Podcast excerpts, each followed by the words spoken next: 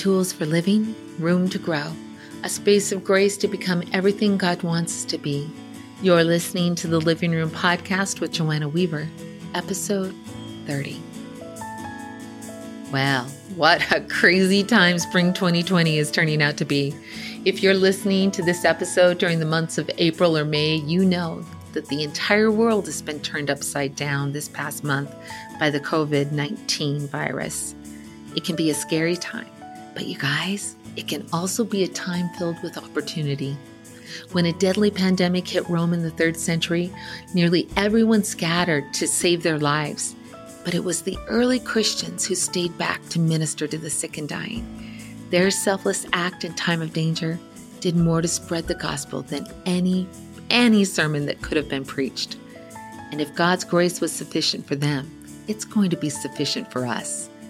In Psalms 34:19, the Living Bible tells us, "The good man does not escape all troubles. He has them too, but the Lord helps him in each and every one." In today's episode, Carol Kent is going to talk about a time when an unimaginable tragedy slammed into her family's life. But you know what? God met her there, and He not only gave her the grace she needed, He used that tragedy to perform His purposes. I hope you enjoy this interview. I certainly did. Well, it is always such a joy to talk to Carol Kent. She is literally one of my favorite people in the universe. She is an author and a speaker. She's actually the founder of Speak Up Ministries, which is just an amazing ministry to equip the next generation of speakers and writers. She's also um, the founder of Speak Up for Hope, a nonprofit organization that benefits uh, prison inmates and their families, which you're going to understand that a little bit more as we talk. She has written more than 20 books, and she and her husband, I've had the delight of, of hearing Carol's ministry firsthand and sitting down and getting to know you guys better. And you guys are the real deal, my friend. Oh, Joanna, it is so good to hear your voice today. And thank you for that. I love being with you. I love co-laboring with you in ministry. And I just feel like our hearts beat together when it comes to doing kingdom work and wanting to give our best for God's glory so that ministry can be multiplied globally. And I know that's your heart too. Yeah, yeah. Well, I'll I'll tell you it was so wonderful to pick up your new book. This is called Staying Power: Building a Stronger Marriage When Life Sends Its Worst. And you co-authored it with another couple that I really love, Cindy and David Lambert. Can you just tell us a little bit about how the book came to be? I would love to. Dave and Cindy have been in the publishing industry for a number of years. Cindy has been my acquisition editor for a couple of projects, and they are always on the staff team when we do the Speak Up conference every summer, equipping the next generation of Christian speakers and authors. So we get together, we talk, we laugh, we go out for meals together, and it has become a strong friendship. Well, we had a situation where our only child was arrested of a horrible crime and uh, sentenced to life without the possibility of parole. And so we had gone through the throes of having a really happy marriage. And then in the middle of having our son all grown up, we had this shocking thing uh, as a crisis in our lives. And Dave and Cindy had a little different situation where they had a drug addicted grown child who had a child of his own and they wound up raising a granddaughter as if they were the parents. And so we said, you know what, for both of us, you know, these are things that we never expected. And I wonder what kind of resources there are for couples who are in the middle of their marriages and all of a sudden something comes from without. And that might be that you're dealing with uh, a child who is severely disabled, or there might be a financial upheaval that totally changes your ability to do what you once were able to do as a family and as a couple. Uh, or you might, as in our case, uh, have an incarcerated loved one or you have a drug addicted child, uh, or maybe your spouse has an accident and so you wind up uh, being a different kind of caretaker, even though you love that person. But there are so many things that threaten our marriages and we didn't ask for them. They seem to come out of the blue and all of a sudden we have to make decisions that will impact the rest of our lives. And as Christian couples, we want to do that to the glory of God, but we don't know how. So we sat down and talked one night and we went way into the late night hours and we said, as a couple, uh, Dave and Cindy and Gene and Carol Kent, uh, we need to write a book about this. And little did we know, Joanna, that the book Staying Power would be born out of that. And it has been a, a wonderful joy to write with a like minded couple who truly believe that the answers to today's problems are in the Word of God. Yeah. Yeah.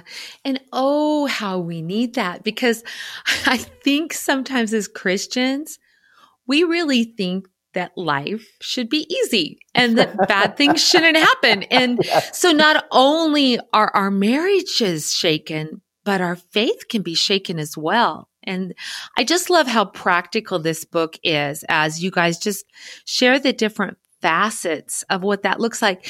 You know, before we went on, you and I were talking about that. Like, I, I really, really think that we've so Americanized Christianity that we've turned it into something that um, we believe should never involve heartache or suffering. Mm-hmm.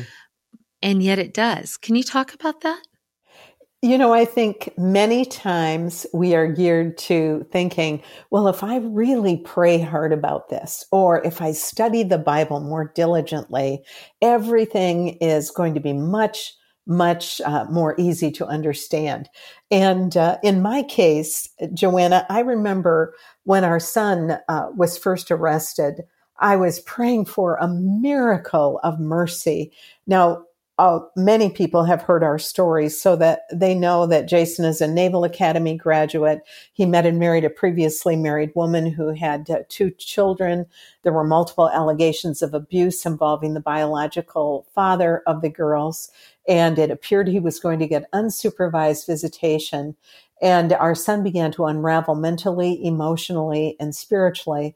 And we got a middle of the night phone call telling us our son had been arrested for the uh, murder of his wife's first mm. husband. So we went through two and a half years and seven postponements of Jason's trial. He was eventually convicted of first degree murder and sentenced to life without the possibility of parole. And I mean, our lives turned upside down. And so yeah. for now, almost two decades, I have prayed for mercy. And, you know, my idea of God answering prayer would be that he would have a release date and that he would be able to have some form of his family life back and an ability to be productive outside of prison walls.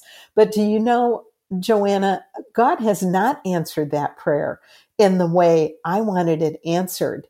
And even though we were talking earlier about our expectations of what God will do and when we are praying for something to happen, instead, God has answered in a way that has allowed Jason to be a missionary behind the razor wire of a ah. maximum security prison. And uh, we are watching him as he leads Bible studies and has shares the gospel with other inmates. And he's been president of Toastmasters on the inside, teaching inmates how to communicate. And I have to chuckle because I teach the Speak Up conference, so I figure he's a chip off the old block. That's and, right. and uh, we are watching God open ministries for us as we developed Speak Up for Hope, which is a ministry to inmates and their families that we never would have even thought of had this not happened. And so in many ways, we forget that first of all, we're living in a fallen world where bad things do happen to good people, even good Christian people. And we probably have some listeners right now who are saying, that's true in my case. It's true in my marriage. And that we are not going to be completely free of stress and pain and suffering until uh, we get to heaven. And so it shouldn't be a surprise to us that we're dealing with some of these things. But what we will find out in the process is that if we have staying power, if we stay connected to God's word, if as married couples we stay connected to each other and really listen to each other and communicate at a level that hears the heart of the other one, that we can make Christ honoring choices that will mean our time is not wasted and that we can use whatever has happened as a platform upon which we can give God glory and further his kingdom work. Amen. Amen. You know, I really do think we forget that this isn't heaven. No. And, and Jesus told us like right up front, he goes, listen, in this world, you're going to have trouble. And yet we keep thinking that it should all be bliss and and sunshine and unicorns and yeah. glitter. uh, and yet, what I love about the Lord is while He doesn't always interrupt and He doesn't always intervene, He always, always redeems.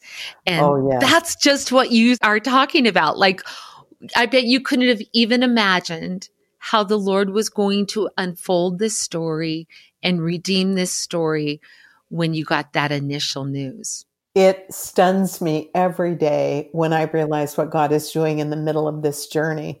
And unbeknownst to me, one out of every 100 adults in the United States is in jail or in prison. Wow. More per capita than any country in the world. And so I never dreamed there was this huge mission field out there. And uh, we have talked to so many couples who, in the process of having that interruption come into their lives. They've said, God has birthed a new opportunity out of this, a new ministry out of this. And uh, as you know, uh, I'm married to a pretty fun guy. Gene has a good sense of humor. And I had been noticing at home that his pile of black t shirts was getting shorter and shorter.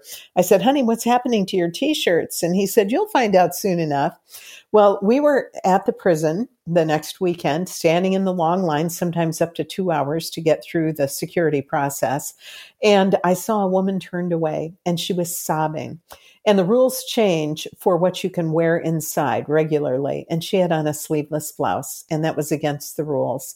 And I suddenly realized Gene had left my the place beside me in the line and I saw him emerge from the parking lot where our, our car was carrying a black t-shirt. And he walked up to the woman, handed it to her and said, here, ma'am, put this on and go to the front of the line. Have a wonderful visit with your family member. Oh. And uh, he came back to where I was standing and I said, so that's what's been happening to your t-shirts. He looked down, he said, it's my ministry. and uh, Joanna, a month later, I was in Wisconsin speaking and shared this story of the disappearing T-shirts. And uh, a month later, there was a box on my front porch. It was filled with black T-shirts. Wow. The note inside said, "Carol, I heard you speak in Wisconsin, and I work for a company that makes T-shirts, and I can buy them very inexpensively. Please use this box of T-shirts." Toward your husband's t-shirt ministry through his trunk distribution program. We hope it helps some families along the way. And I had to chuckle because so many times we never dream that the unanticipated journey we're on in our marriage could actually lead to launching something positive and good and yes. helpful, and that people in the process will be blessed. And in eh, one of the chapters in Staying Power is about serving while suffering. And sometimes when we are in the middle of our suffering place with whatever is happening in our marriage, uh, maybe it is dealing with the repeated addiction of a loved one, and you've gotten so far, and then they go back to wrong choices again. And we forget that out of that sometimes springboards the most amazing ministry opportunities. And I, I tell couples, look around and see one person who needs help worse than you do. Do a tangible act of loving kindness in Jesus' name for that person and watch what it does to your own heart. And you know, Joanna, when you give to others, the joy that comes back to you is just overflowing with encouragement. And so suddenly in the process of your own pain, you see God's incredible splashes of joy along the journey. And that's what we're experiencing. Mm, oh, I love that so much. You know, I, I, think that we get it so backward and we think that life should be trouble free when God, like you said, this is a fallen world. So we're going to have trouble, but the, God harnesses the very things Satan means for our destruction oh, yeah. and he uses it for good. And I love, I love that. I mean, and yet it's so easy. And I'd love to have you talk about that it's so easy to get so inward focused and so overwhelmed by our pain that we we don't know how to get to that place where we can even see someone else's need. What would you say? Well, it's so true. And uh, if you are struggling as a couple with one of those very difficult things that has happened.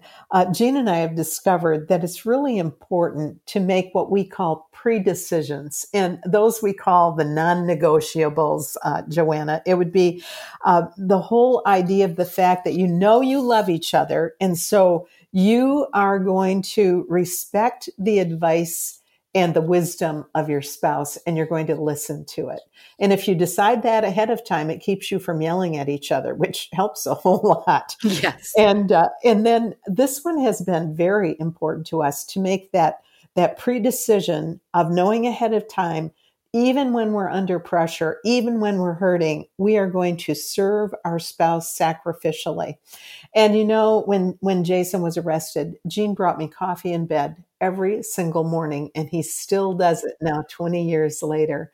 And he would bring me coffee and he would put his hand on my arm or he would rub my feet. And it was his nonverbal way of saying, honey, I know you're hurting. I know you ache all over, and so do I, but I love you so much. And that simple, sweet gesture of serving me just increased my love for my spouse tremendously in the middle of feeling the pain of what was going on. And then we try to practice what we call automatic forgiveness. And what it boils down to is um, even if, if Gene irritates me, and and he does occasionally. Can you believe that? I can't. and uh, I I know in my heart I love this man, and I know he loves me, and so I know his intentions toward me are good, and I am going to forgive him even though he has irritated me right now, I'm going to practice automatic forgiveness because I know his intentions toward me are good and he loves me deeply. And that gets us through a whole lot of trouble to think in that way. And. I love what Ephesians says be gentle with one another, sensitive, forgive one another quickly and thoroughly as God in Christ forgave you. And then this one is a tough one. I will control my tongue. I'm sure, Joanna, you are um, so close to the Lord that you've never had anything really negative fall out of your mouth. Never, ever. but I think we need to be intentional about using uplifting, kind, and encouraging words. And uh, we have tried to make a habit of saying out loud what the other one is doing well. And sometimes on our way home from visiting our son at the prison, uh, Gene will say to me, Honey, you really listened to Jason well today. He was struggling over an issue and you heard him out instead of being really quick to give him advice. He needed somebody to listen more than talk today. And those are the things that make you feel affirmed. They make you feel lifted up and encouraged tremendously. And I, I always think back, I'm a preacher's kid, the oldest of six preacher's kids. Maybe that's why I'm a little bit bossy and I'm a little bit of a control freak. Can you imagine that? And uh, I'm the kind of person that would love to put uh, dealing with Jason's incarceration on a to do list where I could accomplish something having to do with that and then cross it off like I've taken care of this. But it doesn't work like that when you live in a day to day ongoing situation that doesn't change. But I was thinking back to my growing up years. And I heard my dad tell about a couple who had been in a very serious automobile accident and the man was able to walk away, but his wife was in intensive care for a long time and she had severe scarring. And in the middle of a very intense argument one day, he said to her, You old scar faced woman, you can't you do anything right? And do you know from that day forward, even though he asked for forgiveness and even though he loved his wife dearly, she said, whenever he looked at her, whether it was a moment of intimacy or across a room, she always envisioned that he saw her as an old scar faced woman. And there are certain things we can't take back. We can't remove the memory of things like that. It can soften over time, but as couples, we can think ahead of time to choose words that are edifying, to choose words that uplift and uh, to practice being affirmers instead of discouragers. And uh, I like to be around energy giving people. And I like to, in my marriage, uh, try to lift Gene up instead of tear him down. Yeah. And that has been really, really helpful. Hmm. It reminds me of that verse in Proverbs 31 that talks about she does her husband good all the days of her oh. life and then that one. little piece of advice, the law of kindness is on her tongue. Yeah. That can be hard when we're under stress. And one of the things that I've appreciated about this book is you guys fill it with your own stories. Cindy and David tell their stories, but you also have stories of, of other couples that have walked through difficult things. And, and I do think sometimes we don't realize that when we are under stress, when something hits our lives, that we're not going to react the same way and that that can actually become a wedge. Um, you, one of the couples that, you know, they'd gone through something, he saw it one way, she saw it another, and it, it literally began to destroy their marriage. How did you and Gene navigate that tension where you might have, you might have been processing it one way and he was processing it in a, another? Well, one of the things that we did was to agree to disagree. And that was really helpful to respect the fact that uh, I know Gene is intelligent. I know he knows our son very well. And I know that he is someone who evaluates what's going on and he's a problem solver. And so I had to give him in my heart that leeway of making some decisions that might not be my ideal situations, but I needed to show respect for him in that way, which was really, really important for me to do. And, uh, and then he did that for me. And there were ways he served me. Uh, when Jason was first arrested, people would call relatives, good friends, and it would take about an hour to explain what had happened because Jason had never been in trouble before. He was a good kid and, and uh, he had gotten lots of medals from the U.S. Naval Academy and he was a stellar student. And so people were not understanding how he could have done this horrible thing. And it was mentally and emotionally and spiritually draining for me to take those calls because I would live through the emotions of what had happened with every single person.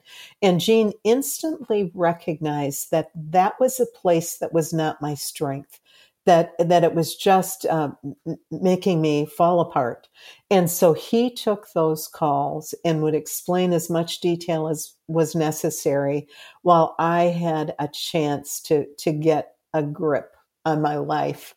And then something for me that was so important, and, and I think together we learned it as, as a couple, is that we needed to learn how to take timeouts. And what we, what we really mean by that in this book is that when you are in the throes of dealing with a child with autism or maybe you're having adoption issues with this child that you love so much, but things are not going well. Uh, you, you need to be able to step outside for a moment, take a breath of fresh air. Don't always be so involved in the next decision you have to make that you never give your chance a self, yourself a chance to breathe. And then uh, this is something I had never thought a whole lot about before but normally, when we have a situation in our marriages that's difficult, one of us is stronger and maybe more rested at a certain time than the other one is. And so give your spouse a break. You know, maybe they just need to take a walk on a day when you're feeling strong and you can deal with the stress. And maybe uh, Gene needs to say on certain days, honey, have lunch with your girlfriends. I know it's going to be uplifting for you. I'll deal with this today. I'll handle this. And so it's really important to do that. And oh, here's a tough one for somebody who's a control freak like I am accept help from other people. Uh, one of the couples we interviewed for this book had an autistic child who uh, began to have severe anger issues. And so we, uh, they wound up with just a very, very hard time. She would smear her bowel movements on the wall when she was unhappy. It was a very, very difficult, intense time for them. And they had uh, a precious sister of her husband, the, the aunt of this girl, who had often volunteered to babysit while they went to a movie or just did dinner together. And they had never accepted it, thinking, oh, it would just be too much work for her to deal with our autistic child. And they said, we needed to swallow our pride and say, Thank you for offering. We would be so grateful to have you come over. And that wonderful sister in law of my friend began to give them one night a week for a date night where she would take care of their autistic child and they would know their child was safe and well cared for. And they actually were able to get away and do some fun things together. And we all need to be aware of the fact that we need to take timeouts in our marriage. Yeah. I love that. I love that. Well, and investing in our marriages and investing mm-hmm. in our mm-hmm. relationship because I think there's so much of life that is so demanding. One of the things as I was looking through this book is I just realized this is not just for couples that are in traumatic situations. Um, and it's not even for couples, just for couples who've been married a while. I think this has a lot of value for young couples. What do you think? I agree. And uh, one of the things I've noticed in retreat and conference ministry, Joanna, is that when I talk to young women who are about to get married, there are often some stresses because some of them are coming from families where their own parents are divorced and they have been living in a culture where it's very common for people who even have been married for a number of years to leave each other. And so they have fears and they're so afraid that the pressures of life are going to destroy this love they have. And uh, there are some uh, self evaluation tools and couple evaluation tools throughout the book. There will be some little boxed areas where you can ask your spouse questions that will help you get to know their personality, uh, what they like, what they don't like, uh, how they deal with uh, the need for rest, how they, they view the importance of taking breaks. And so there are some fun exercises that will really increase communication and I think for that young couple that has not faced any of the really tough issues of life as a couple yet, that it is a wonderful way to prepare themselves for the future. Yeah, for sure. I love it's just such a practical practical book and one of one of the things you guys do is you have a whole back of the book appendix that has 13 crisis help sheets they they're so fabulous. Thank you for taking time to do that. How can we use them in our situations? Well, I am so glad you asked about that because if you were to ask me what is one of the most helpful things in staying power, I believe it's the crisis help sheets because when you have a situation that comes up and uh, you might be in the middle of finding out you're going to be caring for an aging parent or uh, you you are now on the last thread of your last nerve re- regarding your addicted child. Or maybe your child is struggling with some gender issues which seems to be so common these days. Each one of these 13 help sheets is one page long and it gives couples resources they can go to today to be able to get some answers, some resources, some advice. And uh, I think when you are in the middle of a challenging situation, it's really wonderful to know, hey, here's a whole list of action steps I can take right now that will get me more informed. It will give me a Bible based resource and some practical helps so that I know what to do next. Well, that is really truly one of the beautiful things about this book. It's just so practical and you give us advice that we can use right away. One of my favorite ones was the 10 second rule. Can you tell us about that? Well, this is one of my favorite things in the book, Joanna. So I'm so glad you asked. Um, Clare De Graaf is an author who talks about the fact that sometimes decision making is hard in marriage. And yet every single day is filled with the need to make important decisions. And he says he tries to live by the 10 second rule. And here's what it is. Just do the next thing you're reasonably certain Jesus wants you to do and commit to it immediately in the next 10 seconds before you change your mind. now, hmm. I don't know about you, but I have trouble making decisions because I want to evaluate the pros and cons of every decision I have to make and then take as many days as needed to try to come up with what I believe is the best solution. And it keeps me from using my wisdom and my biblical insights and just doing the next right thing. And so what Gene and I got out of this 10 second rule is that we are to evaluate what the question is that we're dealing with, especially as it relates to our son's welfare. And uh, we need to be prayed up.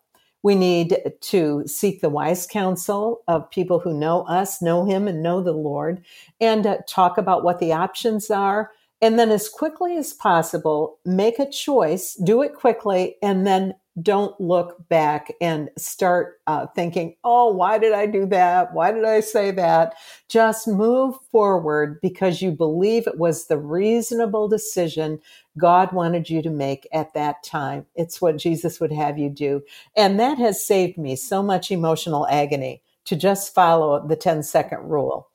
Evaluate, mm. meditate on God's word, discuss it with your spouse, and then move forward. Yeah. And I think that's I think that's especially powerful when we're we're in those places of pain and so much is out of control to try to be able to discern what is within our realm and what can we do and I love that. You know, one of the things that I I'd love to have you talk about because I think it touches to the heart of women. You know, we really do have this idea of how we want life to go. And we've got dreams for our children. We've got we've got this whole um, scenario, whether it's conscious or co- unconscious, of how our life is going to look 10 years down the road, 20 years, 30 years. And so, especially, I just, I guess my mama's heart is touched to think that this was your amazing son who was so incredible with so much potential. And not only that, but your only son. How I know you've written a whole book on laying my Isaac down, which everybody out there, you guys need to to read that. But how, as I've just been working on this book on trusting God and learning to let go in surrender, but then hold on in faith, how have you navigated that personally? Joanna, it is a one day at a time way to live your life. And I say that because I am so much the goal oriented person who wants the five year plan, the 10 year plan, and I want it to work out in a logical order. And I have needed to say, Lord, today I give you this day and uh, one of the things I love doing is prayer walking. It gives me exercise. I try to walk about three miles a day on my at home days.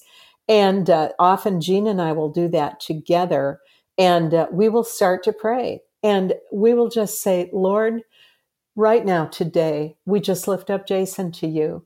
Father, as he encounters people on the prison compound, Help him to be an encouragement and a blessing to them.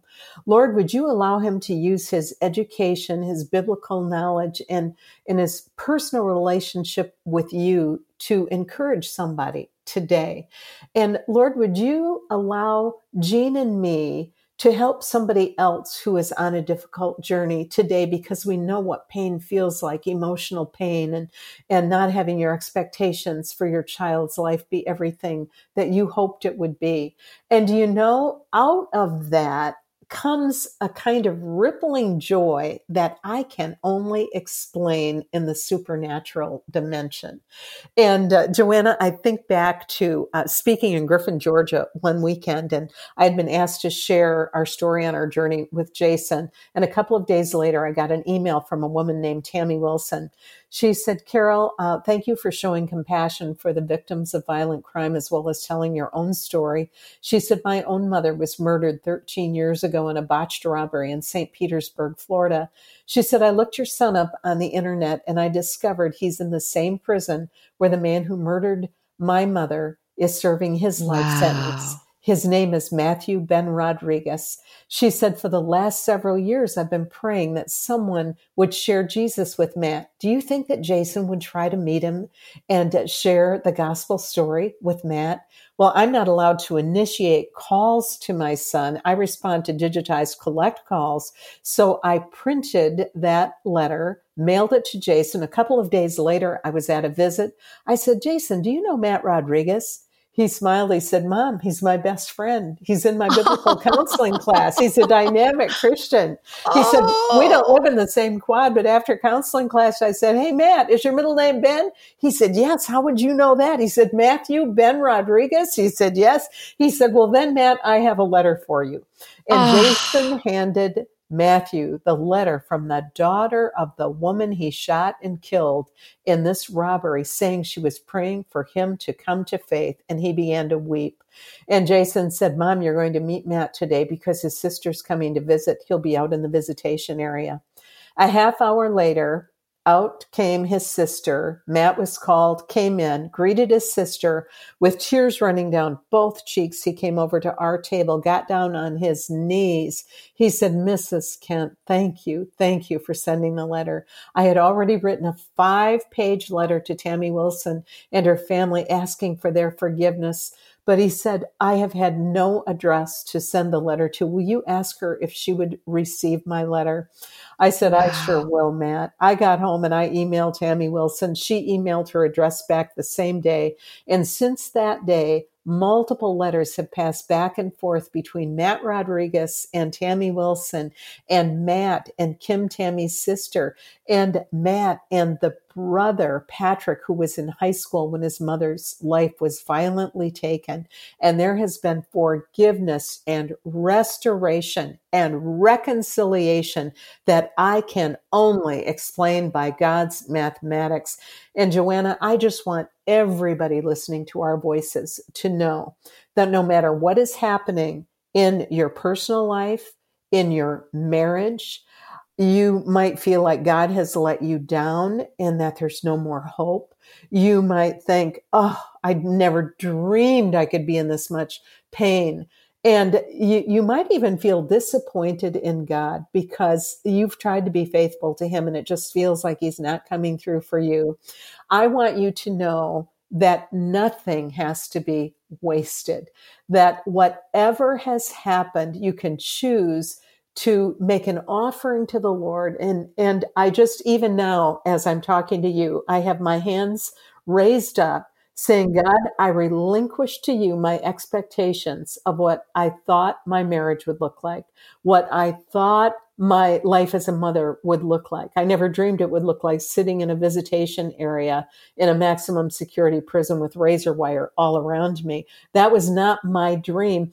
But Lord, I will thank you for the mm. surprising joy filled moments and opportunities and ministry you give to me as a result of what has happened. And I make them an offering to you. And all the while, I am focusing on eternity because I know this life is not all there is. Something more is coming and it's good. And we celebrate that. Amen. Amen. Amen. Oh, and how much we miss when we get paralyzed at that point of pain. Yes. And I love, I just love that you guys have allowed God to get his hands on you, to heal your heart, to to keep your marriage strong. I, I thank you guys for paying the price. I'm sure there have been many times when it would have been easier to give up. It would have been easier not to even talk about your situation, especially as a public figure. And yet you have just given God access to it all. And I, I rejoice with you at the beauty, the beauty that's come from ashes and the, the gold, the gold that has come from the darkness, the treasures of darkness that, um, God has for us. But I, I keep thinking you mentioned that had none of that would have happened had that young woman not been willing to forgive. Mm-hmm. And I think mm-hmm. this speaks so much to our marriages because Sometimes our hurt comes out sideways at one another. Sometimes perhaps it's the spouse who has wronged us. Uh, they've been unfaithful or, or, or they betrayed us. How, how do we walk in forgiveness in our marriages and in our lives? I think walking in forgiveness is an ongoing choice. And uh, I love the fact that uh, Forgiveness isn't just a one time choice, it's a daily choice yes. because the enemy comes at us and says, Oh, don't you forgive him? He made this bad choice. He hurt you. He made your life miserable. So when the enemy comes with those negative thoughts, we need to say, Lord, I choose to forgive him again today. Lord, I, I choose joy. I choose to walk in faith. I choose to put my focus on that which is eternal. And I believe it isn't not just a one time occurrence. Forgiveness yeah. is a daily, sometimes even a moment by moment choice. Yeah. And what's interesting is that it sets you free. And uh, mm-hmm. sometimes we forget that unforgiveness makes us a prisoner of our own making and uh, that is a horrible place to be. And and we want to say too regarding forgiveness joanna that forgiveness does not negate the wrong done to you but it sets you free from bitterness and anger and ongoing immobility.